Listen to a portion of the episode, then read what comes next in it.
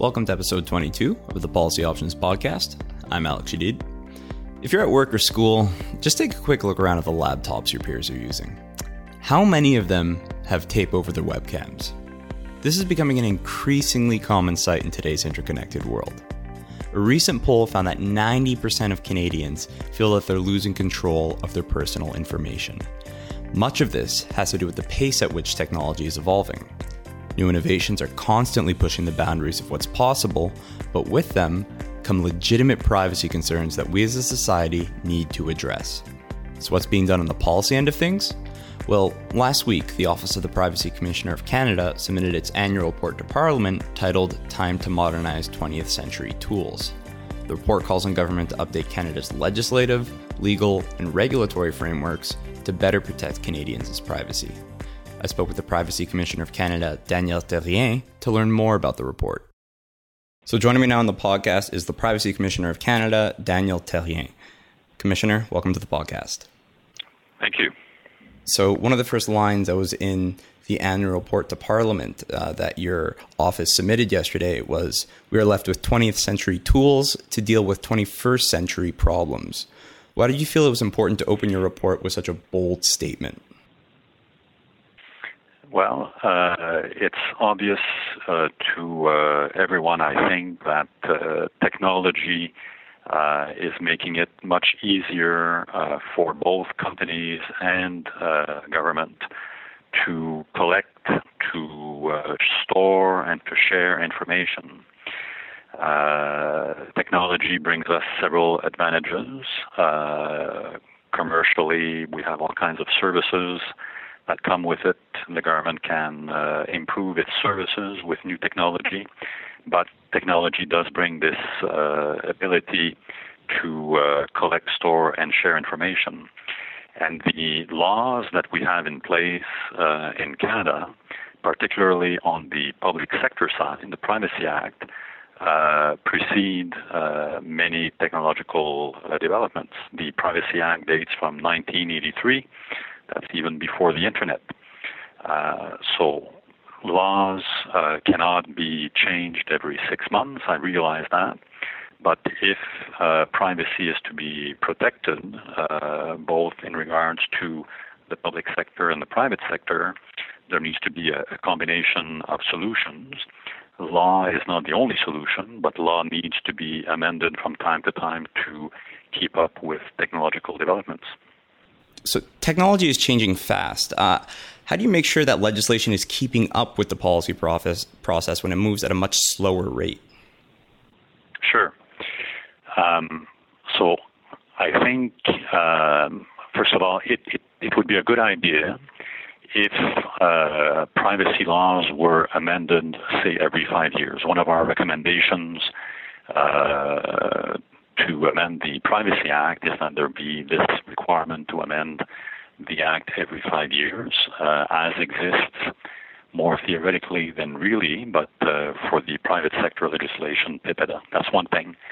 Um, but uh, even if laws are, are reviewed every so often, uh, another part of the solution, I think, is that they need to uh, be written uh, in a in a flexible way based on general principles.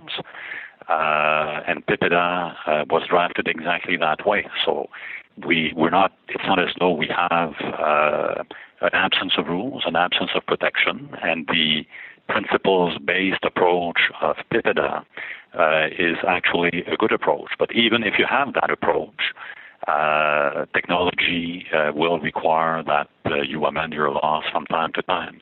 And particularly uh, on the private sector side, the, the uh, latest developments have to do with big data analytics, um, the Internet of Things, and so on. So even if PIPEDA is principles based, its uh, fundamental principle to ensure protection is that consumers should give informed consent before a company uh, can collect and, and, use information. And with uh, big data, with uh, the current advertising uh, practices of companies, with the Internet of Things, uh, we're no longer in a world where, as in, say, 20 years ago, companies were collecting information on a one-on-one basis. It was a transactional relationship between service provider and uh, consumer. So the consent issue was pretty clear then. But now the service provider collects information to provide the service, but also for other purposes, such as advertising or perhaps using it for other purposes uh, made possible by big data analytics. So, in that context, where even the company does not necessarily know uh, what use it will put the information to, the consent model uh, is, is under challenge. Do you think that Canadians really understand the true extent of the privacy risks that they're exposed to? Because it seems that it's coming from all angles nowadays. I mean, you have the, the corporate element, the private element, and also the public element that you have to worry about.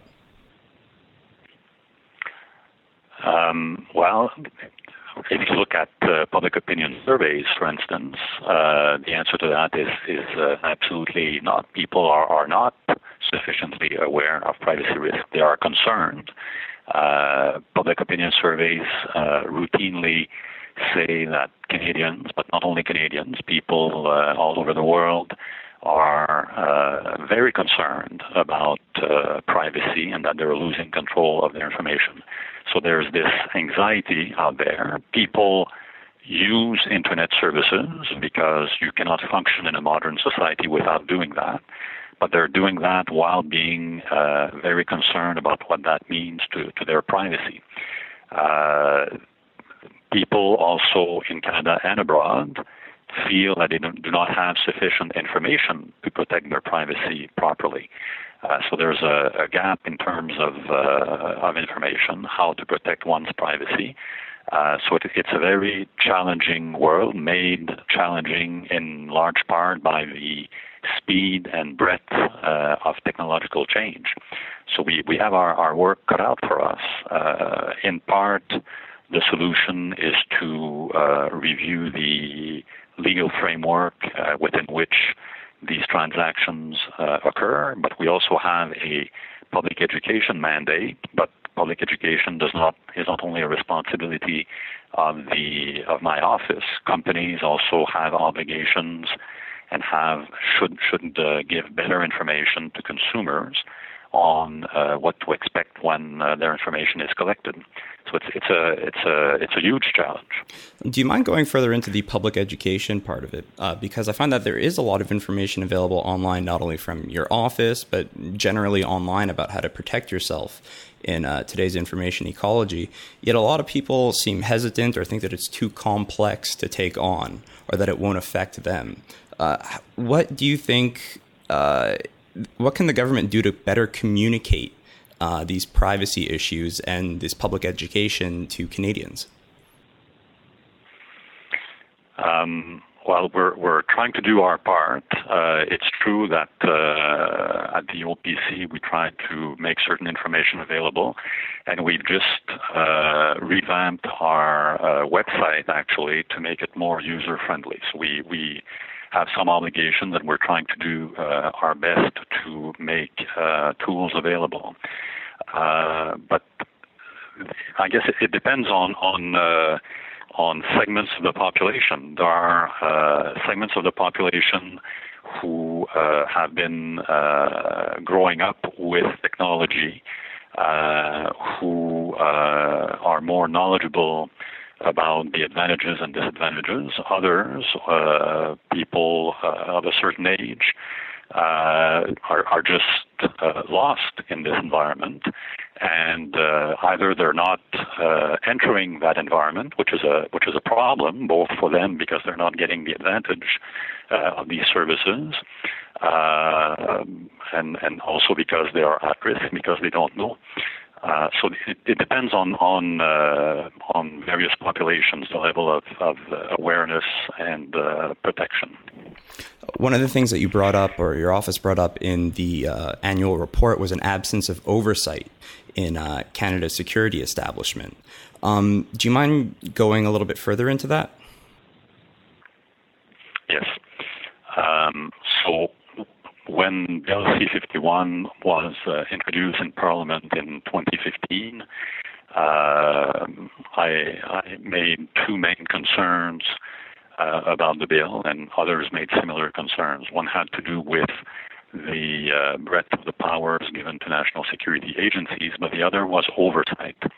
Uh, I, I, was concerned with the fact that there was insufficient oversight over the activities of a number of national security agencies. To be clear, uh, there's oversight currently for three national security agencies, the RCMP, CSIS, and the CSE.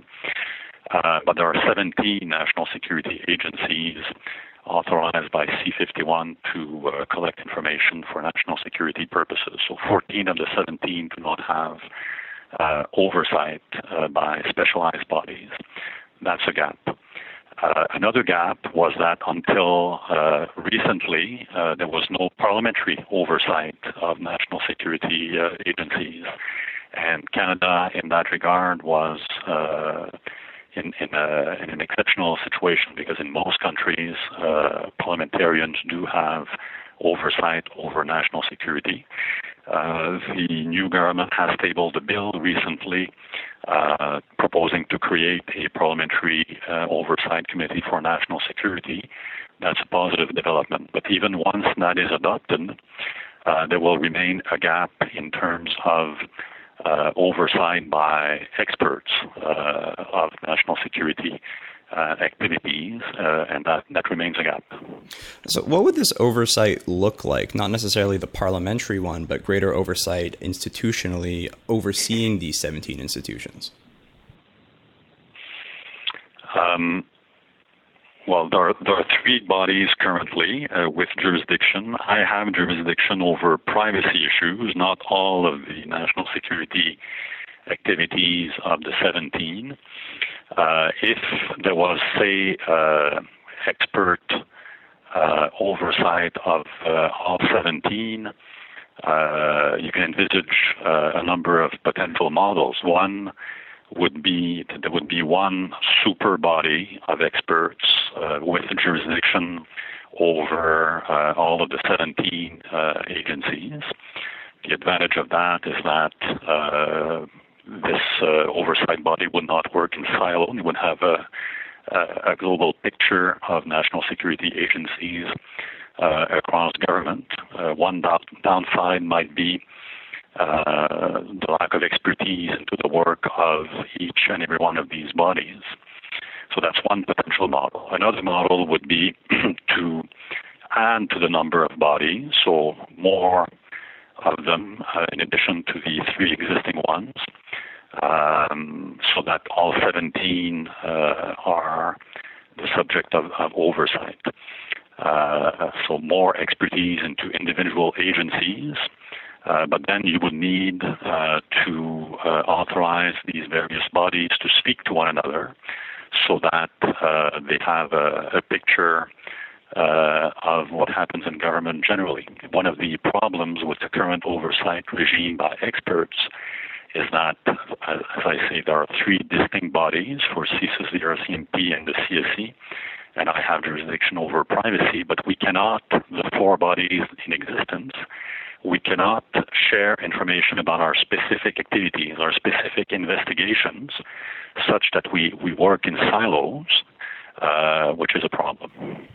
So th- that's another thing that I wanted to bring up is the fact that I would imagine that a lot of these institutions are a little bit hesitant to have more oversight because it might impede on a the secretive sure. element of their work and b the speed element of their work. I would imagine that if there's a pressing uh, security uh, issue at hand, that they would want to deal with it quickly and not have to go through you know layers of red tape or something like that.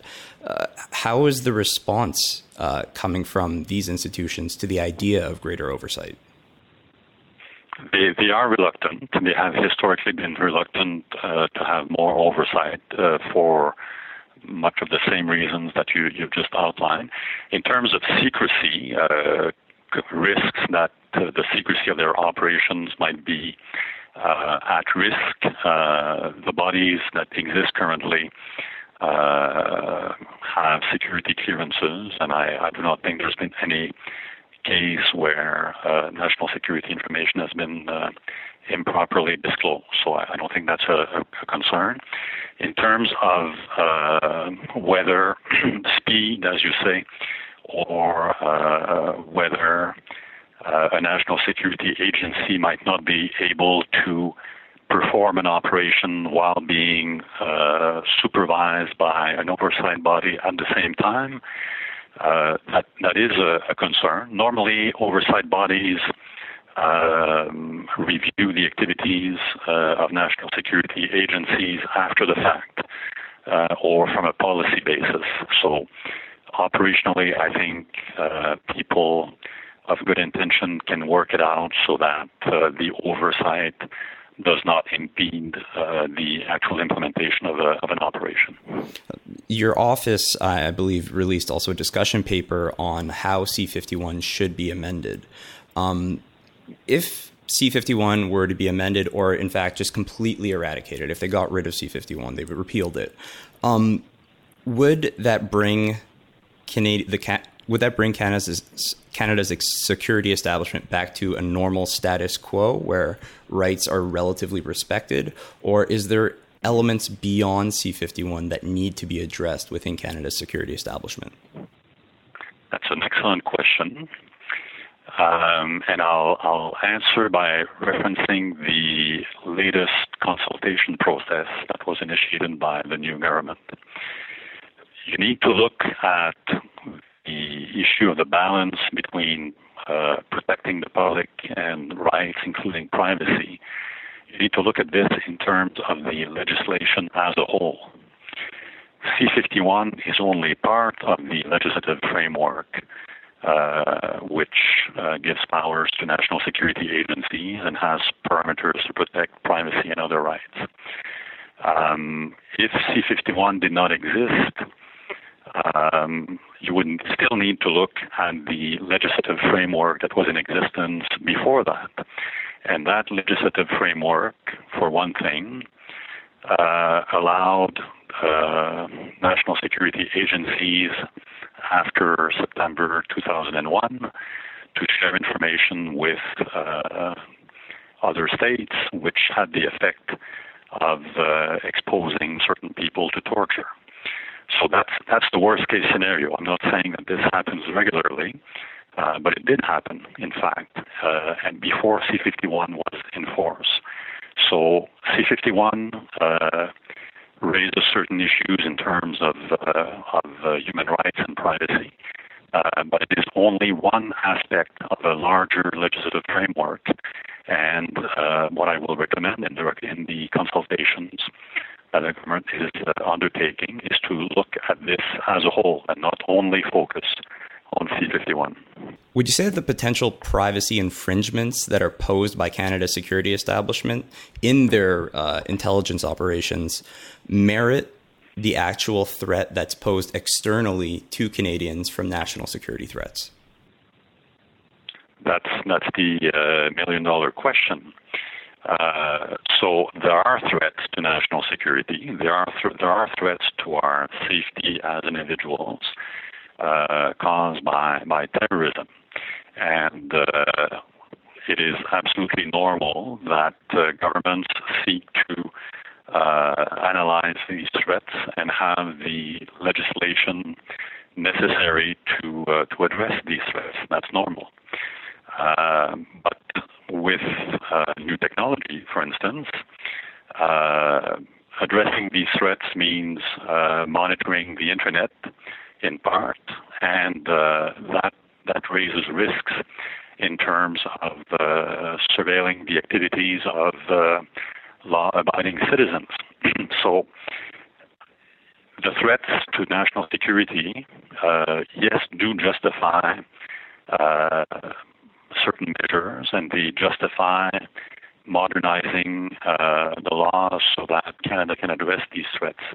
But every time you, you look at these laws, you need to think at the same time uh, about the balance uh, between security and, and rights and uh, the laws that we adopt should not uh, affect the, the values that we have as, as a society and, and our charter rights. Uh, that, that's the that's the difficult question. But this is something that needs to to be paid attention to uh, day in day out. Uh, and this, there's no uh, there's no one size fits all and one permanent solution to these issues. You need to assess the risk on the to, to security. You need to adapt your framework, but as you adapt your framework, you need to ensure that you're not uh, adopting solutions that are contrary to uh, our values as a democratic society. So we obviously hear about fringe issues that come out every so often. For example, uh, the CSE's metadata collection activities and how they inadvertently collected metadata uh, on Canadian citizens. Mm-hmm. On the whole, though, would you say that Canada's security establishment does a good job at respecting Canadians' privacy rights, other than these fringe issues that come ever come out every so often? Um, it's difficult to say. We we uh, in our latest report uh, we report on the fact that we've had discussions with that uh, organization uh, on the incident uh, that was uh, also the report, of, uh, the subject of a report by Mr. Plouffe, the CSE commissioner, a year or two ago. Uh, so we don't often uh, look at the activities of the uh, communication security establishment. Uh, in, in the case in question, the CSE did the right thing in suspending the program in question after discovering that it, it was inadvertently sharing information with other states. So that's, that's a good thing. Um, because we don't look at the activities of the CSE all that frequently, uh, I wouldn't comment though on the uh, legal framework uh, that governs the activities of the CSE. And that legal framework is, is extremely slim. Um, so it's, it's difficult to know whether the activities uh, uh, are consistent with uh, privacy safeguards and, and, human rights, because the institution in question has very broad authority uh, to uh, to collect uh, information. it is true that the CSE commissioner over the years has looked at the activities of the CSE and successive commissioners uh, have said, with one exception a year or two ago, that the activities of the CSE uh, are lawful. So that's that's reassuring. but in my report of this year, uh, I recommend that uh, this legal framework, which is extremely vague and permissive, uh, uh can now contain certain privacy safeguards. I think that would be an important development. In May of 2015, you announced four strategic privacy priorities uh, the economics of personal information, government surveillance, reputation and privacy, and the body as information. Uh, one of those uh, uh priorities that really stood out to me, especially as a, as a millennial, was reputation and privacy. It seems that a lot of young Canadians are particularly worried about this online, uh, not only with cases of cyberbullying, but also trying to get a job down the line. They're worried that a, a, a Facebook post that they posted down uh, a couple of years back might affect them. You mentioned uh, in your report that the right to be forgotten, uh, something that was passed in Europe, is something that might be considered here in Canada. What's your personal take on that? Well, we uh, we're consulting on this. Uh, we have received submissions from uh, 25 or 30 uh, individuals or organizations. We'll take the time to analyze this properly. Most people who wrote to us uh, were of the view that uh, in North America with the importance of the freedom of, of freedom of expression. Uh, that right to be forgotten might not be uh, consistent with Canadian values, including uh, freedom of expression. So that's that's a legitimate concern that was raised, uh, but at the same time, we need to take measures to protect the reputation of individuals. So it's another difficult challenge to face.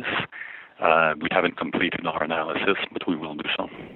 There's another uh, strategic. In, in, the meantime, in the meantime, I would encourage, uh, of course, individuals to be care- very careful with what they, they put on the internet because uh, that that is the, the the first step that leads to uh, information being on the net. And as some people say, the net never forgets. Mm-hmm. So uh, if your reputation, if your reputation is uh, is uh, uh, affected uh, adversely at some point because of something you put on the net on the spur of the moment, uh, it, it's possible to prevent these things.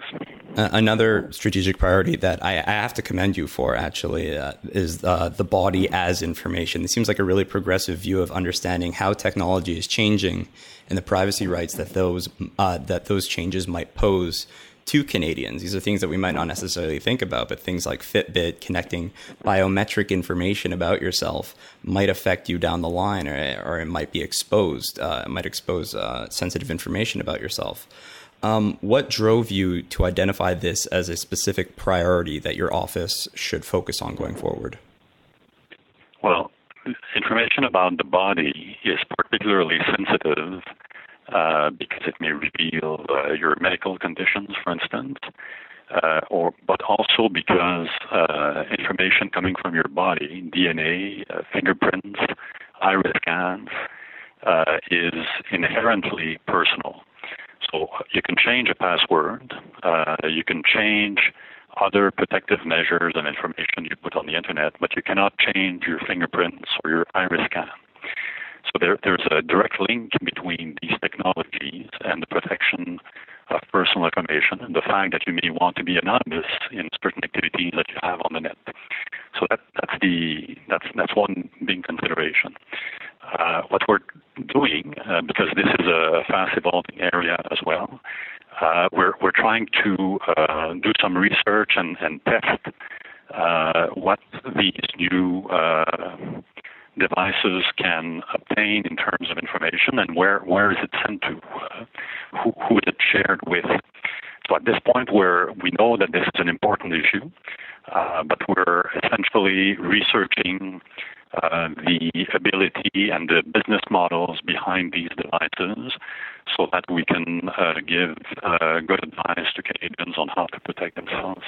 It's funny, things like that, it, it, most Canadians wouldn't even think about the privacy implications of their Fitbit. But I find that a lot of Canadians are naturally conditioned sometimes to figure the worst you know like for example thinking that you know oh well if this information can be collected it will be used against me. Is that natural condition among canadians to to be worried about their privacy information and sort of to catastrophize some of these effects? Does it reflect the actual is that sorry is that working against a lot of the work uh, the positive work that your office is trying to do and that the Canadian government is trying to do to try to uh, inform Canadians about uh, privacy risks?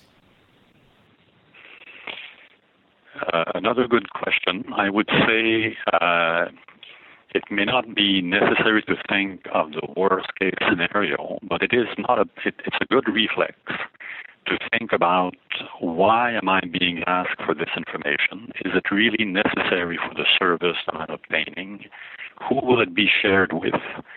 How will this information, uh, particularly if it's related to your medical conditions or your health condition, who will it be shared with? Will it be protected? These are all good questions to ask yourself before you decide to use uh, a device like this and to and to share your personal information. So you don't need to uh, necessarily worry about the worst but you should not be uh, also overly optimistic. So think hard about uh, where this information will go, whether it's appropriately protected, before you actually uh, provide your personal information uh, and use devices like this. So, lastly, I know this might be a bit of a metaphysical question, but do you think that Canada is moving in the right direction when it comes to privacy rights? I think we have uh, many people in business, uh, in government, in civil society who are seized with these issues, who understand them, and uh, we have we have a capacity to uh, to be able to balance uh, government objectives, corporate objectives, innovation, growth of the economy, and privacy. So I think we have the capacity to do all that. We have the right people to do that. And many uh, businesses uh, are trying to do the right thing. Still, uh, for the reasons we've discussed over the past few minutes, uh, these issues are, are quite challenging. Uh, so we, we need to, to keep at it. And the legal framework, particularly on the public service, on the public sector side, is woefully out of date. So are we in the right direction? We, we have what it takes to, to do the right thing. Uh, I'm just concerned that uh, in a number of elements, uh, we're not where we, we need to be. Commissioner Therrien, thank you very much for joining me today. You're welcome. Commissioner Therrien also wrote an article to go along with this podcast interview, so if you want to check that out, just follow the link in the podcast description. And just a small bit of housekeeping before we end the podcast. Following the rush of three episodes in the past two weeks, including last week's special edition episode with the Prime Minister, the Policy Options podcast will be back to its usual bi weekly schedule starting Tuesday, October 18th. If you have a suggestion for an author or topic you want to hear on the podcast, you can hit us up on our socials. We're at IRPP on Twitter, IRPP slash policy options on Facebook, and our email address is irpp at irpp.org. Until next time, thanks for tuning in.